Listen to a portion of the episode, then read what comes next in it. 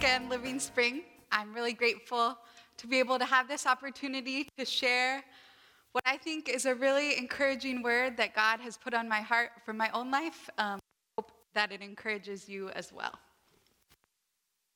And so today, as John just said, we're in the middle of an expectation series, and this is going to be our final week. And I'm going to really narrow down our focus to focus on expectations for who God is in the wilderness. And we're going to be looking really closely at Exodus 16. And as we begin, I want to start off with a question that I want you to reflect and think about. So, has God or anyone else ever surprised you by their reaction to you when you were grumbling and complaining and not being your best self? Has that ever happened to you?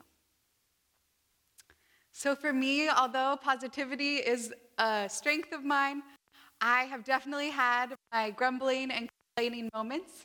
And one story in particular really sticks out. And this was a time when I lived in Seattle, and my twin sister was very kind enough to visit me, and all the way from California. And so she came, and she was really excited to be with me and to visit. But I was really anxious. I was in my first job ever after college and had to plan this big event. And then I was worried that I wouldn't have enough time to spend with her I wouldn't have enough money to do fun things. And so I was just grumbling and complaining and had a really bad attitude. Um, and then that morning at church, a woman that I didn't even know, she comes right up to me and she palms me a $100 bill. Um, and she said, God told me to tell you that He wants you to enjoy your life and He wants you to have fun with your sister and He wants to provide for you. Um, so I was so shocked uh, by God's gracious response when I was just being a brat and grumbling and complaining. Um, and that story, I remember being shocked and surprised by three specific things. Number one, I was taken aback that God knew me intimately. God heard my complaints about my sister, about not having enough money. God heard me. And number two, God didn't judge me for complaining, but God actually provided for me through this random woman and the $100 bill. And finally, number three, God didn't want me to stay in my place of anxiety, but God invited me to step into His, his abundance. And so I want you to remember those things because we are going to look at the story of the Israelites in the wilderness and how God responds to them this morning. So please pray with me as we prepare our hearts to receive God's word. God, we thank you that your word is living and active, and that you use your stories to shape us and transform us. Teach us, God, um, who we are and who you want to be for us in the wilderness. Show us what expectations we should have for how you will meet us in places that seem bleak, places that seem without hope. Show us, God, how you want to show up for us. We pray all of this in your name, Jesus. Amen. So please turn in your Bibles to Exodus chapter 16.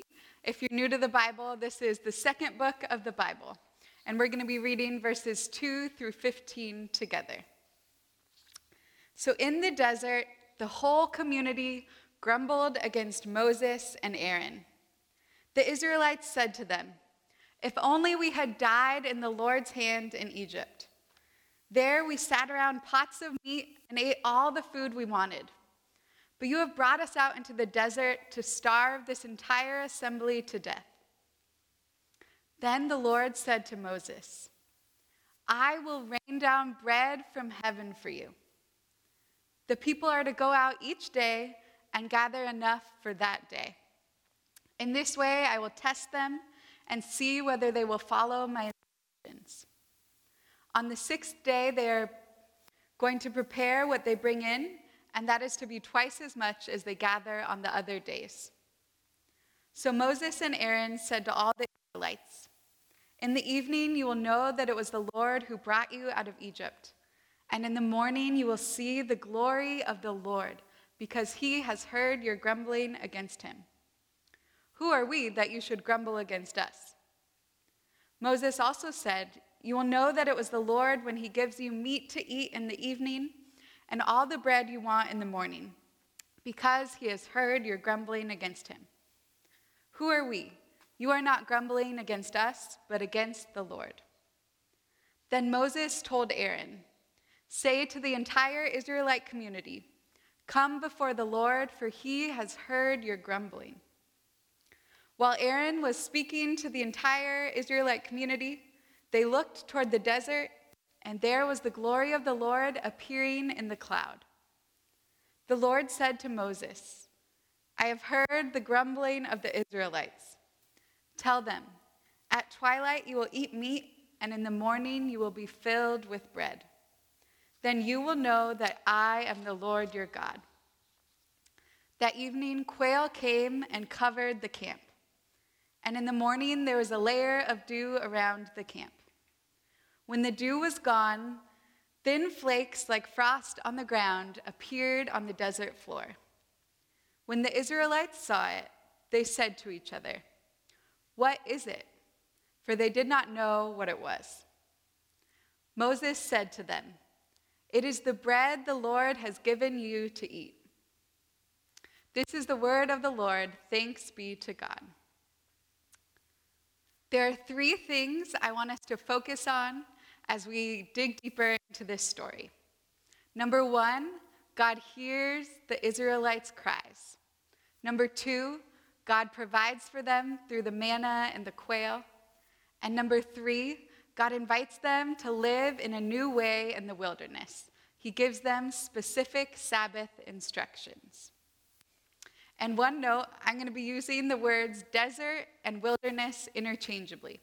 So in the Bible, it often signifies or can be a metaphor for a time of separation and loneliness, that time, that dark space before the promised land. So you might be a little confused, but I'm going to be using those words interchangeably and both literally and figuratively um, for the rest of this morning. So our story comes from the book of Exodus, which is, in my opinion, um, one of the best and most exciting, not the best, but just my favorite book in the Bible because it has all of these action packed stories of God coming down, delivering his people from under their oppression in Egypt. It has stories of God parting the Red Sea and then immediately closing it again and swallowing up Egyptian chariots. Um, it's just such vivid imagery of God's faithfulness to his people, of how God hears the cries of those who are hurting and those who are struggling. So, those stories that I just mentioned of God parting the Red Sea, and then also God miraculously providing the Israelites with water, those happened just six weeks prior to the passage that we just read. So, I always find it so fascinating how in the world could the Israelites forget God parting the Red Sea? It was only like a month and a half ago. Yet here we see in the text that they're hot and hungry and annoyed at each other in the wilderness. And they even go so far as to say that they want to go back to Egypt. They want to go back to the place where they were enslaved and where Pharaoh worked them so hard that they almost died. So, in the message translation, Um, the message translation puts their complaint like, like this Why didn't God let us die in comfort in Egypt, where we had lamb stew and all the bread we could eat? You brought us out of this wilderness to starve us to death, the whole company of Israel. So, like I said, the Israelites are somehow repressing all of the suffering that they faced in Egypt. And Psalm 106 describes them like this They forgot the God who saved them, who had done great things in Egypt. If I was God, it's a good thing I'm not. I would be to the Israelites like, Are you kidding me? I just saved you and rescued you and delivered you. And now you're saying you want to go back and you're forgetting everything that I've done for you? Have you ever in your life been tempted to go back to Egypt, to go back to a place that even though it was painful, even though you were in bondage, and even though you were stuck, maybe it felt more familiar, it felt safer because um, you knew what to expect in that place? Have you, like the Israelites, ever had amnesia when it comes to God's miracles and how God has provided for you and been faithful to you in the past? When you're faced with your current struggles? I know I have. So, what is God's response to the Israelites and their complaining and their rejecting of Him in the desert? What do we see in the text? I don't know if you guys heard the repetition as I read the story, but God repeats four times that He heard the Israelites' cries. He heard their grumbling, He heard their complaining.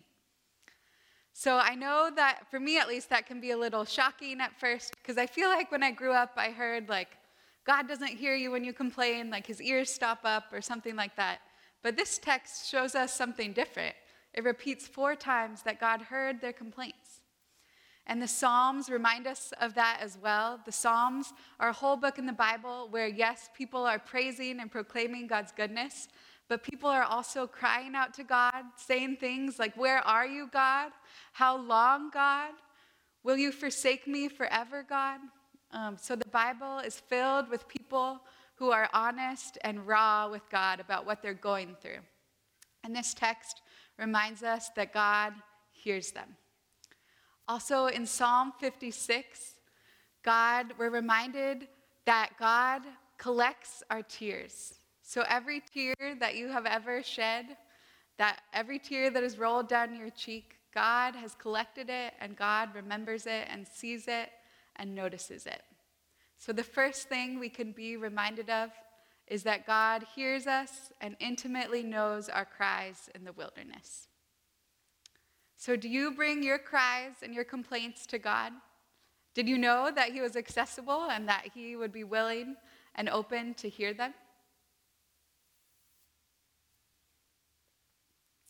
So, not only does He hear their cries, but instead of reprimanding them or sending down fire from heaven or smiting them, which is what I would do, God says to Moses, I'm going to rain down bread from heaven from you.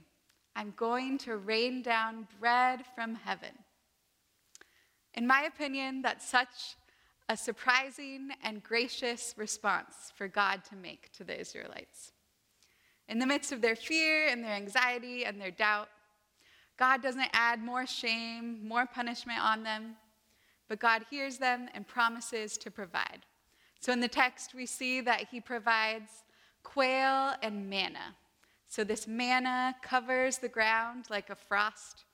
And manna actually means, what is it? So the Israelites, although God provided for them, at first they had no idea what this provision was.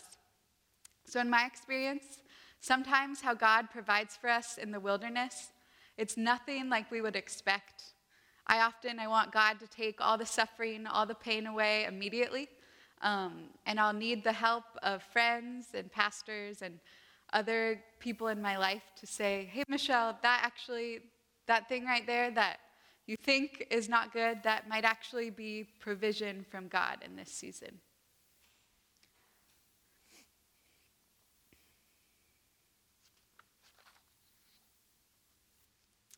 So, although God's provision of male, of quail and manna in the wilderness was so abundant and so generous and so gracious, um, it wasn't a free for all, all you can eat buffet all the time um, where people could just steal and hoard and be greedy.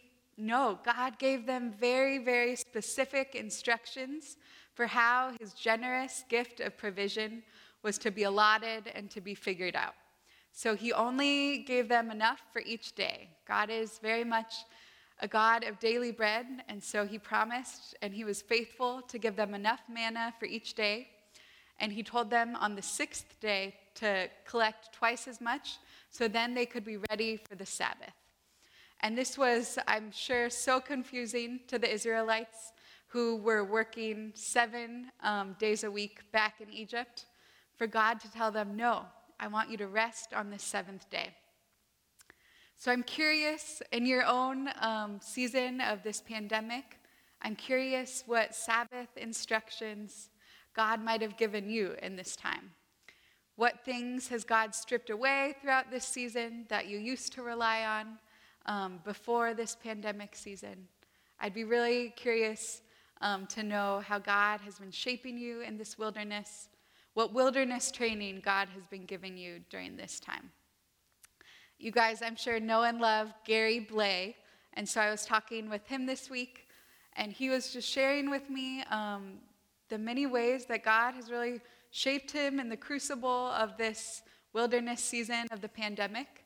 And that the book that we read in the summer called An Unhurried Life that that really impacted his life. Um, before that book and before God kind of revealing new things to him, he was kind of chained to his to do list. And so he said that the book really just helped him be more patient, helped provide um, peace that if he didn't get everything done, his whole to do list done um, during the day, that it would be okay, that God was still good, and that the to do list would still be there the next day. And so he talked about how God was slowing him down and helping him to rest, um, which was a new thing. And Gary also told me, I think, to bring hope to all of you, that he's an older gentleman. And so if he can change, if God can teach him, that there's hope um, for all of us. So thank you, Gary, for sharing with me and allowing me to share a little bit of your story. And we encourage you and ourselves um, to hold on fast to what God has been teaching you during this time to really reflect this week on what it is that God has been wanting you to let go of, what He's been trying to form in you as we have been stripped of so many things that we normally rely on. Um, so, really be thinking about that this week. And maybe, like Gary, God has been really um, putting something specific on your heart.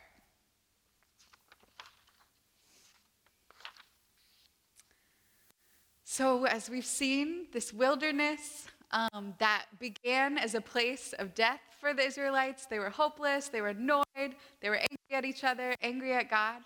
God is slowly forming them to see that God is responsive, God is generous, and God is someone they can trust, even in the wilderness, even in this place of desolation, this place where it seems like there's no water. God is training them to be a people who put their hope and their trust in God who know that God will provide for them what they need for the day. So that is what God has been doing in the wilderness for the Israelites. So you might be thinking, I'm so happy for the Israelites. That's great for them. I'm glad God provided for them. But how is God providing for me and my family in this pandemic season? How is God providing for those who have lost family members to this horrible disease? How is God providing for those who have lost their jobs and who are struggling to make ends meet? How is God shaping me when I can't even have the energy um, to read my Bible or to even approach God? How can God reorient me in my desert season if you're feeling so hopeless and so far from God? So, although there's so much hope in this passage, yeah, there's no easy answers. God does not always meet our expectations in the wilderness. God doesn't always promise that the promised land will be tomorrow or right around the corner. But what God does promise is that He will be with us and He will never forsake us. He will not abandon us to Sheol. He will not leave us in a place of death. But He will hear our cries. He will know what we're going through and He will provide in a very particular way that will help us get through the wilderness season. And He will shape us and form us to be the people of God that He is calling us and inviting us to be. A people that look so different from the world, a people that rest, and a people that trust in God for everything. So, those are the promises that we can hold on. And so, what that has looked like my life, I'm just going to share a few small examples about a few wilderness seasons that I have been and what God's provision has looked like during those times. So, when I was in college and right after, I was experiencing a really tough wilderness season where I really doubted God's goodness. I had a real hardness um, in my heart, even I would say a contempt for God, because um, this God that I had heard about who was good. I didn't experience that in my life or in the lives of those I was learning about in my classes. I was learning all about the suffering um, that was happening in the world and just reflecting on, yeah, the dysfunction in my own family. And I was like, God, how can you be good in the midst of this? And so I was hard hearted and I doubted and I was grumbling and I was complaining. Um, and in my heart, maybe in my life it didn't look that way, but in my heart I had turned away from God. And so you might think maybe God just left me alone, just rejected me, or said, Michelle, she can go off and do her own thing. But no, God pursued me. God knew what I was going through. And so a friend at that time, she told me that she had heard a word from God for me and that God wanted me to read um, every day Psalm 42. And so that's going to come up on the screen in a second.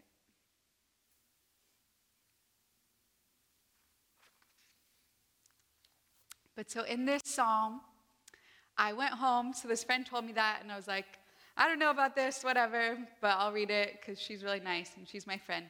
And so I went home and I read it, and I was just so surprised at how directly the psalmist was speaking to my experience. As I read the psalm, I just started weeping because um, God had somehow pierced through the hardness of my heart. So I'm going to read the words of Psalm just part of Psalm 42 for you. So the psalmist is speaking directly to his soul, and he's asking God, or his soul, Why, my soul, are you downcast? Why so disturbed within me? Put your hope in God, for I will yet praise him, my Savior and my God. My soul is downcast within me. Therefore, I will remember you from the land of the Jordan, the heights of Hermon from Mount Mizar. So, this psalm spoke to me in my wilderness season because I wasn't there yet. My soul was not praising God, but this psalmist was speaking life into his soul, telling his soul that one day after this wilderness season, he could see a time when he would praise God again. And so, these words of this psalm, I read it every day in that wilderness season, and they sustained me and they nourished me and they helped crumble some of the hardness of my heart towards God. And they really um, were my manna in that season. And it seems small, but the Word of God, when we read it, when we allow it to sow deep within our hearts, it has the potential to transform us. Um, God's presence is powerful, it's transforming power.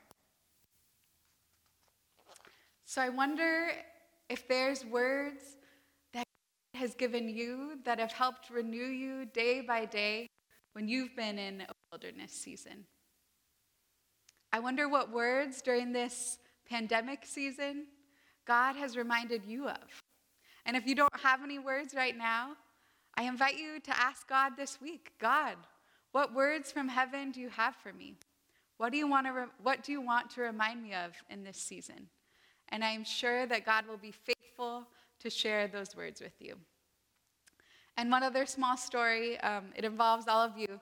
But in my last few months of seminary in 2019, I was getting pretty anxious and nervous about the next steps and where God would be leading me. I had no idea. I had no idea where I would be going, where I would be living, what I would be doing.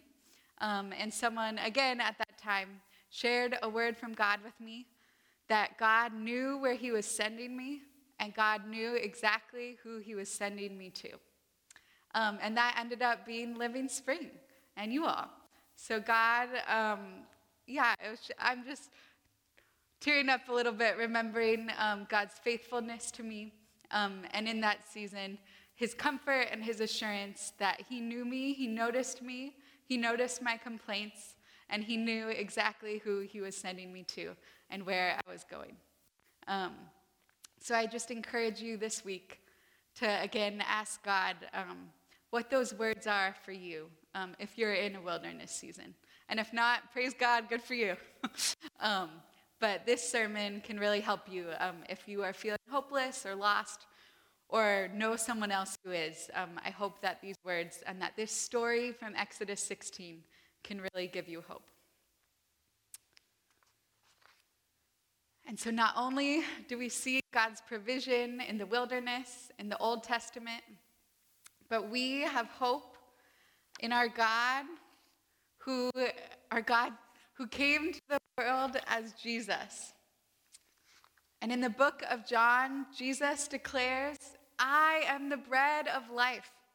Whoever comes to me will never go hungry, and whoever in me will never be thirsty.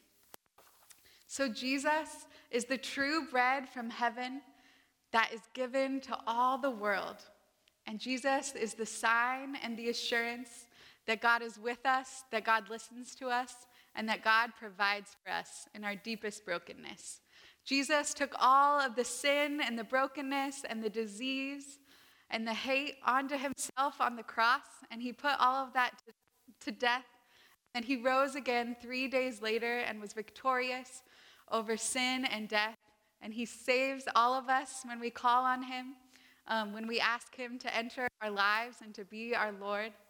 So if you haven't done that yet, I just encourage you, um, if God is leading you, to cry out and say, Jesus, help me. Um, I want you to be my Lord and my Savior in this season. And Jesus will be faithful to do that for you. So I invite you all to please stand as we do every week for the blessing and just put your hands out in a posture of receipt. So, in the name of God the Father, who hears your cries, who provides for you and brings you freedom, and in the name of his Son Jesus, who brings life to the world, and in the name of the Holy Spirit, who brings life and is making new life in us and around us every day. Go forth confident in God's provision and abundance in whatever season you're in. Go in peace, Living Spring. Amen.